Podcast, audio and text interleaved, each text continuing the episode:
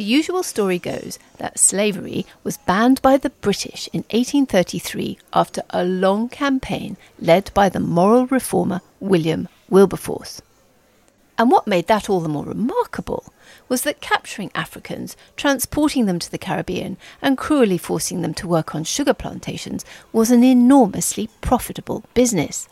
It was, wrote the historian Simon Schama, a Klondike of money. But the thing is that for many decades now, many, perhaps most historians who've studied this evil episode have come to the conclusion that the reality was entirely different. It was worse. The enslavement of African peoples was every bit as mind numbingly brutal as we'd always thought. But the British didn't ban it for moral reasons. They only finished with it when it wasn't making a profit anymore.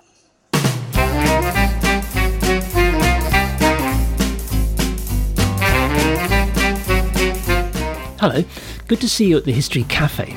This is where we come to talk usually about historical stories everyone knows. Just want to try out some new ideas. I'm John Rosebank. And I'm Penelope Middlebow. At the History Cafe, we revisit stories that have got stuck in our collective memory, but just don't look quite right to us. So get yourself a coffee, pull up a chair, let's see what happens.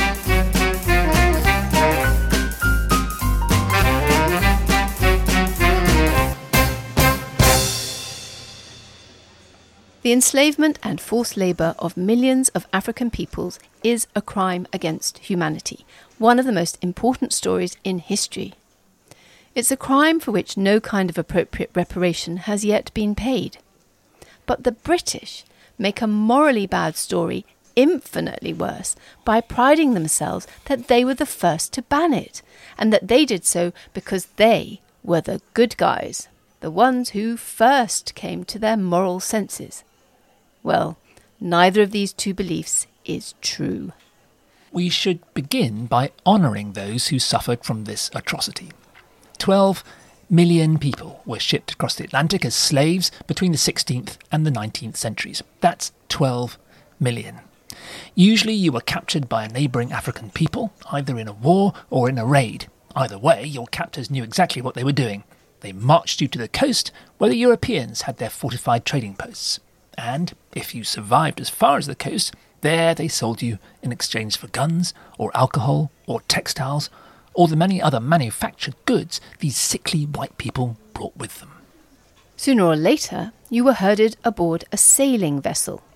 You can find out more about the horrors of what happened next in historian Emma Christopher's book, Slave Ship Sailors and Their Captive Cargoes. If you were on a small ship, there might be a hundred of you. On the larger ships, more like 600 two thirds would be men and boys.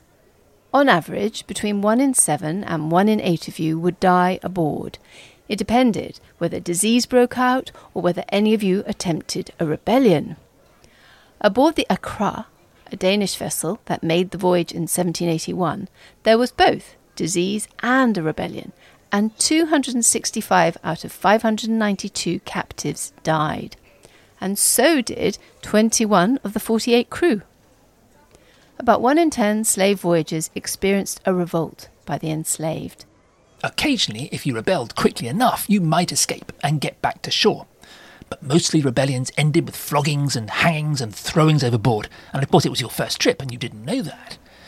You were probably chained two by two below decks with barely room to lie down and just a bucket to share between you. Well, you can imagine the rest.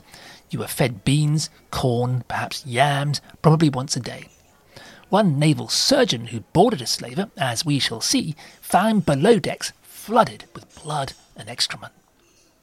And then there were the rapes and the sadism.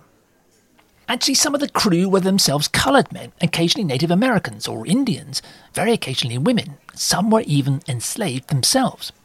Most were clearly having a very hard time, if not as bad as you were.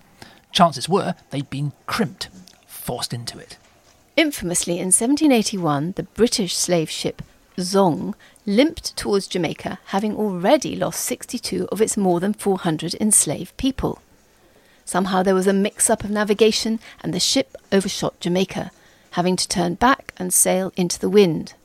With water running out, the crew threw a total of 142 enslaved people overboard, intending to report that they had run out of water, and then claim insurance.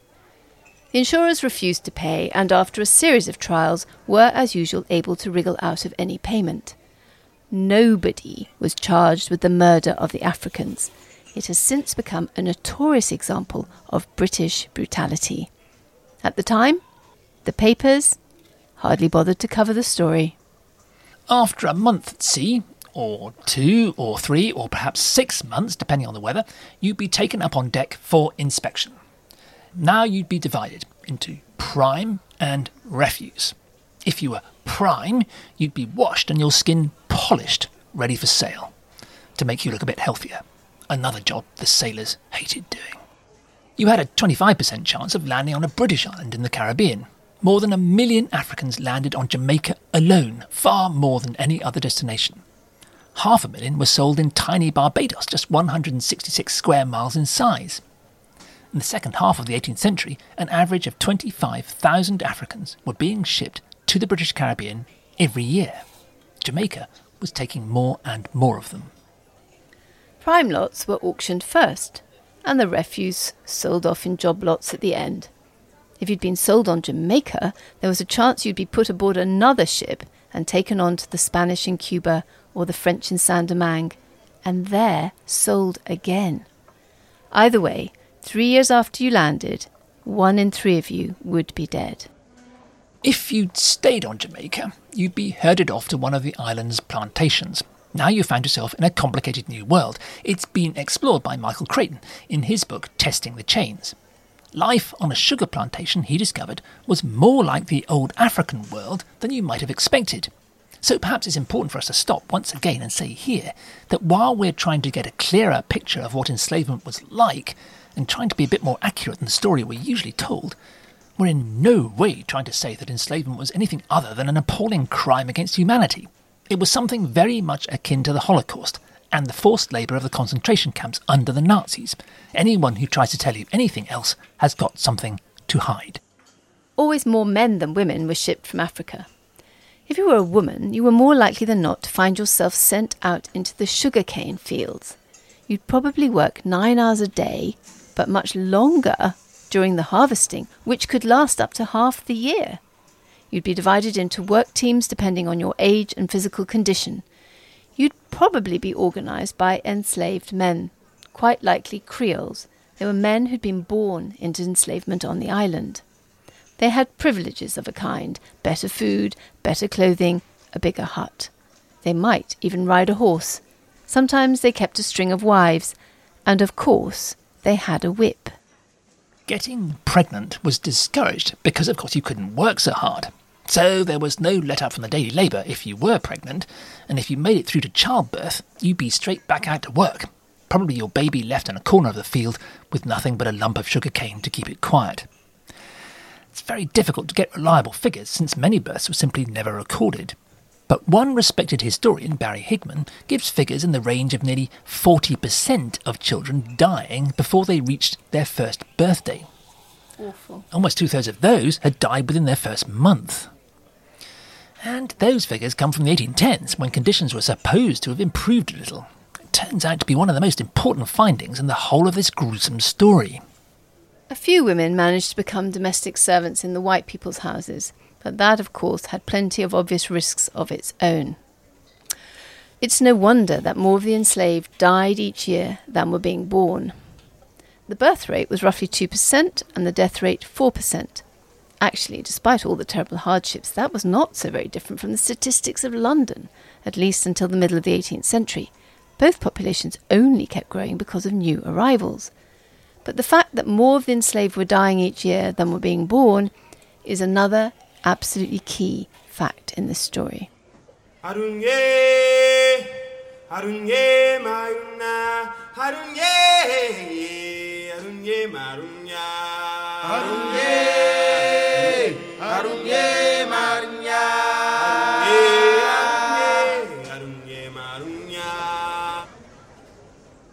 One in seven or eight of the enslaved died between Africa and the Caribbean aboard ship.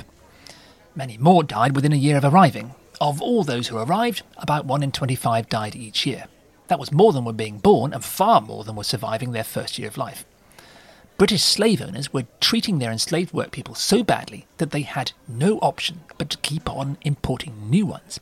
And that turns out, as we shall see, to be key to the collapse of the whole system. If you made it across the Atlantic and through your first months, you'd notice that many of the men had carved out a better position for themselves than the rest of the enslaved. Not only the drivers in the fields, but also those who'd acquired skills as carpenters or as part of the long and complex business of turning cane into unrefined muscovado sugar. They could probably negotiate their hours of work and might even get paid a little for overtime. In fact, quite a few of your fellow enslaved might find themselves hired out to other plantations.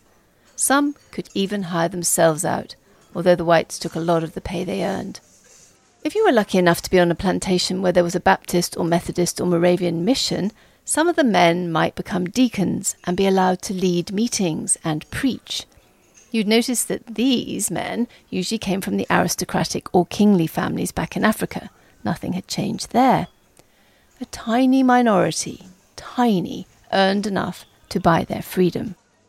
Among yourselves, you probably spoke a kind of English. It was because you were originally from so many different African peoples that you had no other language in common. You lived in tiny wattle and daub huts with earth floors, very like, in fact, what you'd grown up in back home. Many of the enslaved were also able to spend a few hours each week growing vegetables on little plots of land. You might find yourself being made to work also on the plot belonging to the man who organised you out in the fields, again, just like home. At least growing your own food, you'd be able to add to the rations the whites gave you. You'd be given clothes, usually cottons that had come, though of course you didn't know it, from similarly exploited work people in India. A few were dressed up in fancy tartans, made in a mysterious far off place called Scotland. In fact, you might find yourself in one of those plantations where all the enslaved were kitted out in tartans like a kind of uniform. Other than that, you had hardly any possessions. It was quite common to visit enslaved communities in other plantations, either with permission or secretly. Some had lovers on other plantations. There was always a tiny few who were simply missing, usually the same ones. So news travelled around. Occasionally, very occasionally, you'd hear there'd been a rebellion among the enslaved. Well, there was always low level troublemaking. Machinery got damaged, animals got poisoned, sometimes the cane fields somehow caught alight. Even those men with privileges, sometimes known as quashies, might quietly be sabotaging the work of the plantation. Sometimes there was talk of rights and liberties, but the evidence is that few took much notice because it was white talk, the kind of thing the planters and their managers discussed in their houses. What every enslaved person wanted was simply to escape from plantation work, to be able to get on and cultivate their own plot of land and bring up a family. Full scale rebellions were rare. Jamaica was the worst. There was trouble there in the 1730s, in 1742, 1745, in 1760, 65, 66, in 1776, 1791, 1795, 1828, 1831. Most of these rebellions involved just a few hundred of the enslaved. Sometimes it was the maroon peoples, who were escaped slaves, uh, many in fact descended from slaves in previous centuries, who farmed up in the remote highlands and eventually actually signed treaties with the whites and helped put down revolts among the enslaved. Recently, some have tried to argue that rebellion by the enslaved was one reason the system was brought to an end. The sad truth is that, with a single exception, a rebellion on the French island Saint Domingue in 1791, which we'll come back to, there's really no evidence that that's true. We know from detailed research by Michael Craton that most of the enslaved refused to take part in rebellions. Many, in fact, helped put them down. When you stop to think about it, it's no surprise. Because when rebellion failed, as it always did, with one single exception, Saint which we'll come back to, the result was flogging and executions. Most of the enslaved chose to hold on to the small freedoms they'd won, to cultivate their plot, go and visit a lover, a little larger hut, a little more payment, rather than risk everything. But of course, the threat of violence for many, probably most, was never far away. Historian Trevor Burnard's biography of plantation manager Thomas Thistlewood records that in the man's 37 years in Jamaica, he assaulted 138 enslaved women a total of 3,852 times. He raped them in every conceivable setting, whether they were young girls or pregnant women. Sometimes he was part of a gang. We know because he kept a journal recording it all in his schoolboy Latin. As for the enslaved men, he devised all kinds of torture. One runaway was gagged, locked in shackles, covered in molasses, and left out all night for the mosquitoes. Others were flogged and salt, pickle, lime juice, and pepper rubbed into their wounds. Other tortures are too obscene to bear thinking about. Thistlewood may or may not have been worse than other whites on the islands. Let's take one other particularly horrible example and then let it stand for the rest not least because we shall come back to it later. In May 1829, Kitty Hilton was an enslaved woman working as a household servant. That day, Kitty went to her master to ask him what she should prepare for supper. Turkey, he replied. So Kitty went out into the yard and killed a turkey. But then the man changed his mind. He didn't fancy turkey after all. But by then, the bird was already dead. Enraged, he pinned Kitty to a dresser and kicked her for an hour, telling her he wished he could see her corpse. He then called in another of his enslaved house servants, Charles, and ordered him to flog Kitty in the cowpen until he'd cut all the flesh off her. Kitty was then sent down to a stream to wash and was pelted with stones and chased with a stick by her owner as she came back. Well, when she came down with a fever, she was thrown into the plantation guardhouse with her hands tied behind her back. Somehow, despite her terrible injuries, Kitty survived, and we only know all the details because she brought charges against her owner. Though, of course, she lost the case because the enslaved witnesses were just too afraid to give evidence. Her owner, after all, was the Reverend George Wilson Bridges, rector of the largest parish on the island where incidentally much later Marcus Garvey and Bob Marley were born. And that's not the last we'll hear of the Reverend Mr. Bridges. Now, the fact that Kitty was able to bring charges at all tells us that this was a particularly outrageous assault. Now, we've tried to create an image of enslavement as much more complex than we usually think, but that's not in any way to try to argue that it wasn't as bad as people make out. Enslavement was a gross violation of every human right, and its shame stains the British above all to this day. What this narrative makes clear, in fact, is that enslavement on the British Caribbean islands was worse than it first appears. Not just because field workers were flogged until they dropped and women were routinely raped. There was a great deal of flexibility in the system. With enlightened management, it could have evolved into something that was much less oppressive. The fact was that in some places it did. By the early 19th century, for example, the death rate in Barbados and Antigua was not very far from the birth rate.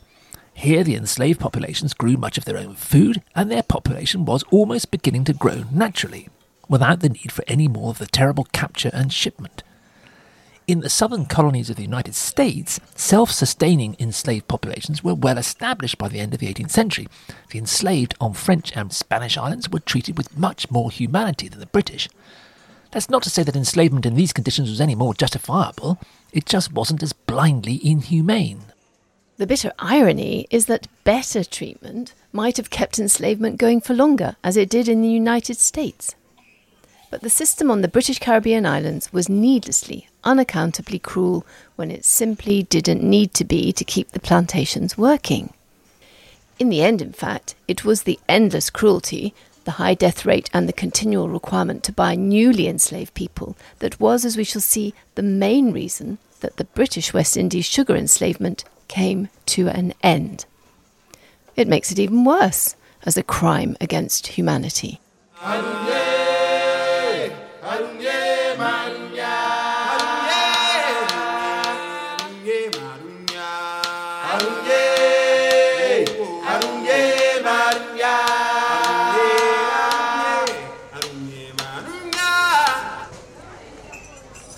In many surprising ways, enslavement in the British Caribbean islands reflected life back in the African villages.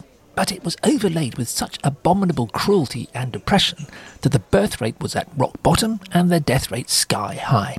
The only way to keep the plantations going was by continually importing newly enslaved peoples, and that proved to be their downfall. Prime Minister Margaret Thatcher's publicity guru Bernard Ingham once announced that, quote, the only thing British kids need to know about the slave trade is that we ended it. He means, of course, the British. Well, we can already agree what a juvenile statement that is. Anyway, Mr. Ingham, you're wrong. The Danish banned the slave trade in 1792, 15 years before the British. And it had been banned in one after another of the northern states of America Pennsylvania, Massachusetts, New Hampshire, Connecticut, and others between 1763 and 1804 and the slave trade had been completely banned in the new United States in 1787, though the new Congress left a period of 21 years until the ban would come into effect. But of course, pompous English politicians, not to speak of school textbooks, have for generations been puffing up the British because they supposedly banned the slave trade in a great outburst of public breastbeating and saintly morality. They banned it, even though we're told it was against their economic interests. What heroes! Well, whatever the textbooks say, and even if that's what the politicians want to believe, plenty of academic historians have argued for decades that it wasn't like that. We believe the evidence now shows plainly that enslavement was not ended by the British for moral reasons. It was ended because the British planters were too incompetent and brutal to look after their workforce and make the system profitable. They simply worked them to death. Usually nowadays, this story of British anti slavery virtue is embodied in the person of one man, William Wilberforce MP and Saint. Quotes, his extraordinary combination of humanity, evangelism, philanthropy, and political skill made him one of the most influential Britons in history. His achievements were greater than those of most of the occupants of the highest offices in the land. So wrote William Hague, one of Mrs. Thatcher's successors as leader of the British Tory party, in his 582 page biography of William Wilberforce. Actually, this St. William of Wilberforce story is a much more recent tale than you'd imagine. Back in 1907, the first centenary of the banning of the slave trade, that's the transport of newly enslaved people across the Atlantic, Nobody was interested in Wilberforce. The Times barely mentioned the story. Wilberforce's house in Clapham was up for sale that year, and nobody wanted it. By the end of the year, the council had knocked it down, saying it was of no historical interest. It wasn't until 1913 that Wilberforce's role began to attract interest, and that was in a French textbook that made it very clear he was far from the only campaigner for abolition five volumes of what we might call Wilberforce hagiography, meaning a biography of such uncritical blandness it resembles those medieval lives of saints, were published by two of Wilberforce's clergymen's sons in 1838. It was just five years after his death. It outraged others, even in the abolition movement, by giving all the credit to their father. The two clergymen had, in fact, to issue a public apology. The first modern ish biography of the man only appeared in 1923. It was written by the new Oxford professor of colonial history, Reginald Coupland. He loved Wilberforce. Quote, no Englishman has ever done more to evoke the conscience of the British people and to elevate and ennoble British public life. Actually, the quote comes from a notice written anonymously by Coupland that appeared in the Wilberforce birthplace in Hull. This was in 1933, the anniversary of the final abolition of British slavery, as opposed to the slave trade. In 1933, in fact, there was much more fuss than in 1907. There was a season of talks on the BBC, Monday evenings, 7.30, including one by Coupland, who had just finished his first history of the anti-slavery movement. There was a service at St Paul's, and, of course, a season of events in Hull. Well, it's no surprise that the Brits were more anxious to make a show about the abolition of slavery by 1933 by now, half a generation after the First War, the British Empire was looking extremely shaky. Within 20 years, India would be independent. Within 30, so would most of the African and Caribbean colonies. The forces of dictatorship, communism, and overwhelming American capitalism were winding up.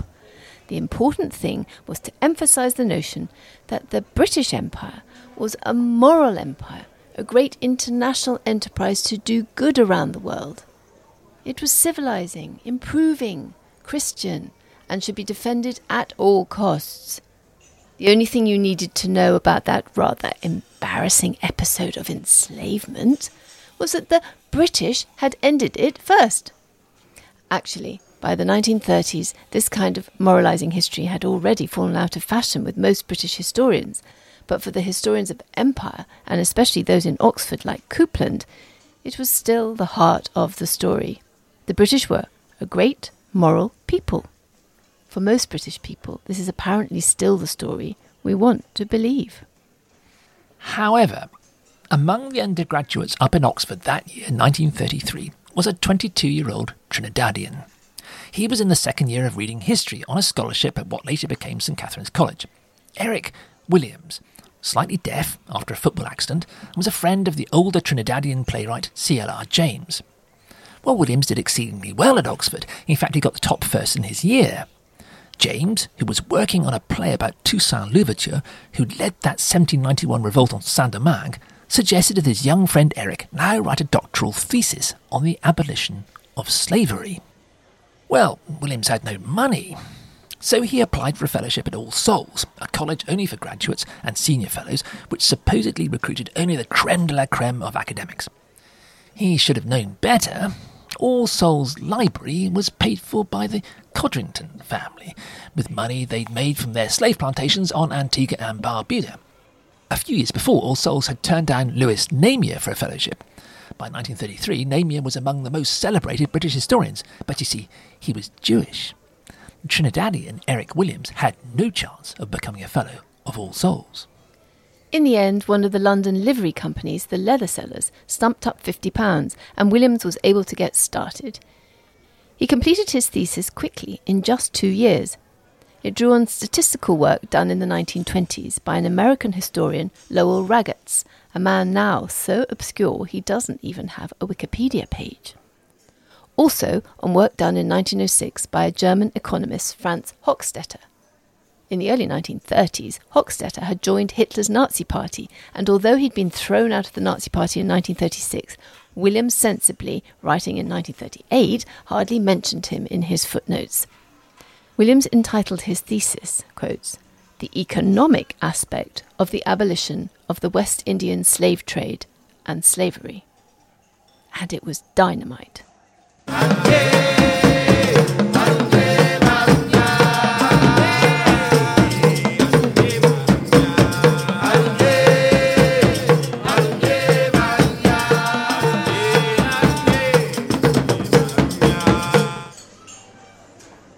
The British have always loved the story that their empire was not only bigger than everyone else's, but also in some way better. The enslavement of millions of Africans is therefore, as you can imagine, a bit of an embarrassment. So the Brits square the circle by loudly proclaiming that, well, everyone enslaved people, which wasn't true, but the Brits were the first to ban it, which wasn't true either. And that somehow the Brits banned it for high moral reasons, even though they were making a stack of money out of it. Which wasn't true either. Or at least this last twist to the tale got added in the first quarter of the 20th century. It was, of course, a convenient myth at a time when the British Empire was fast collapsing. Surely, the argument went, Brits should sacrifice their lives to defend their empire because it was such a moral enterprise. But then, in 1938, a young Trinidadian historian at Oxford submitted his doctoral thesis. It was about the ending of enslavement. Now, colonial history at Oxford in 1938 was dominated by the professor of colonial history, Reginald Coupland, the man who'd written the first modern ish biography of William Wilberforce, portraying him as the great British moral saint who led this whole great British moral campaign against enslavement.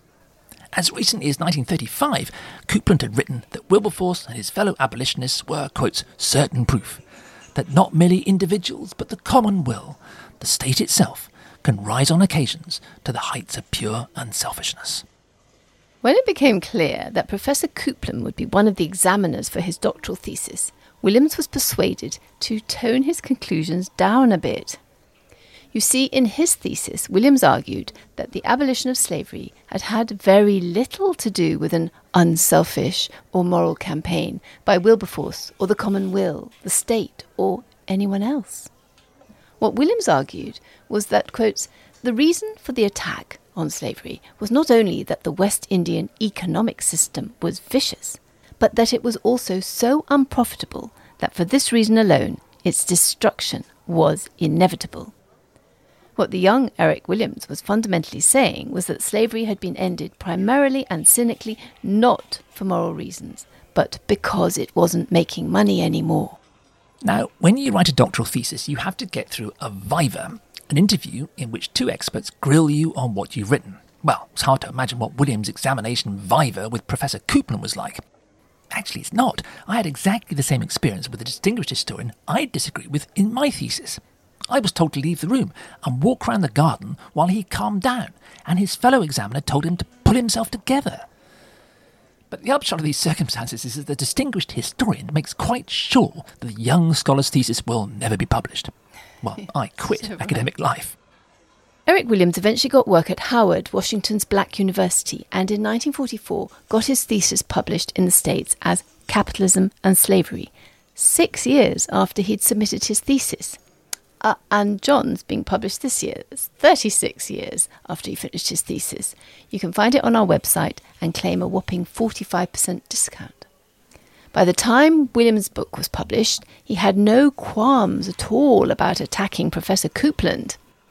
He wrote, Historians have no excuse for continuing to wrap the real interests in confusion, by which he meant what he called the high moral plane politicians always use to hide their real intentions.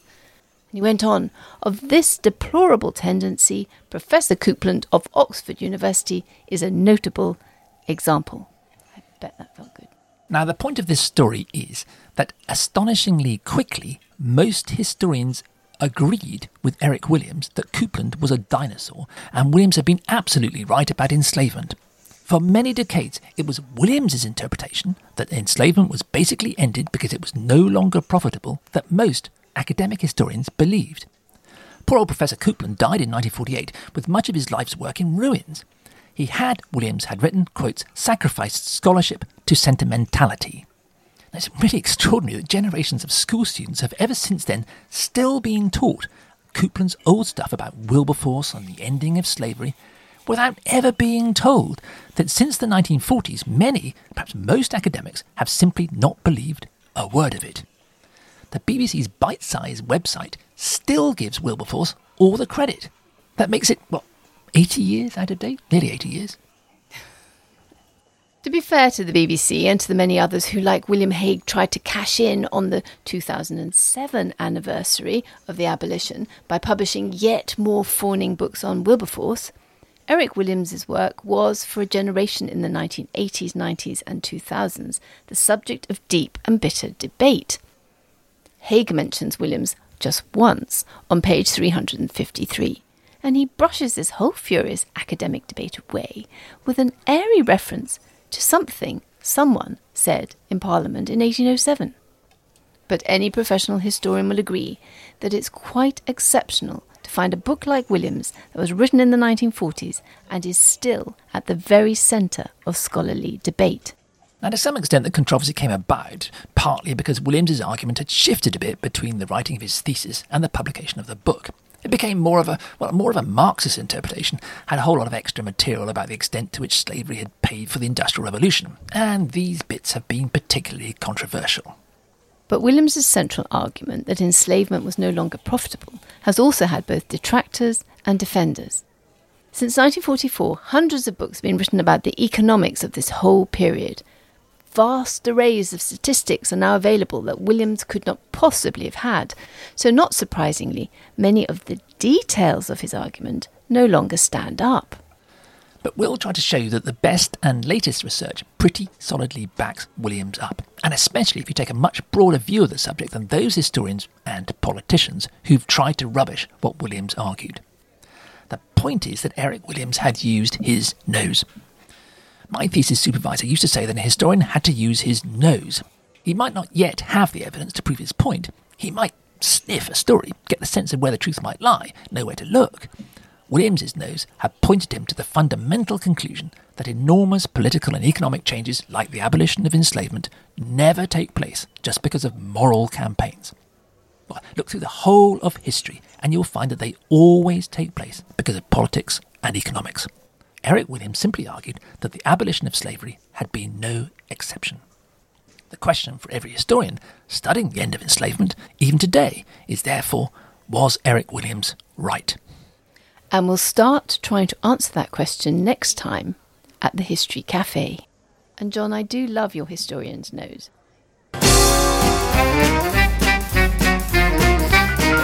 For more on this story and others at our History Cafe, go to historycafe.org. There you'll find information about us and also about further reading you can do.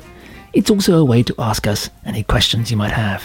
Or contact us on social media at History Cafe Pod.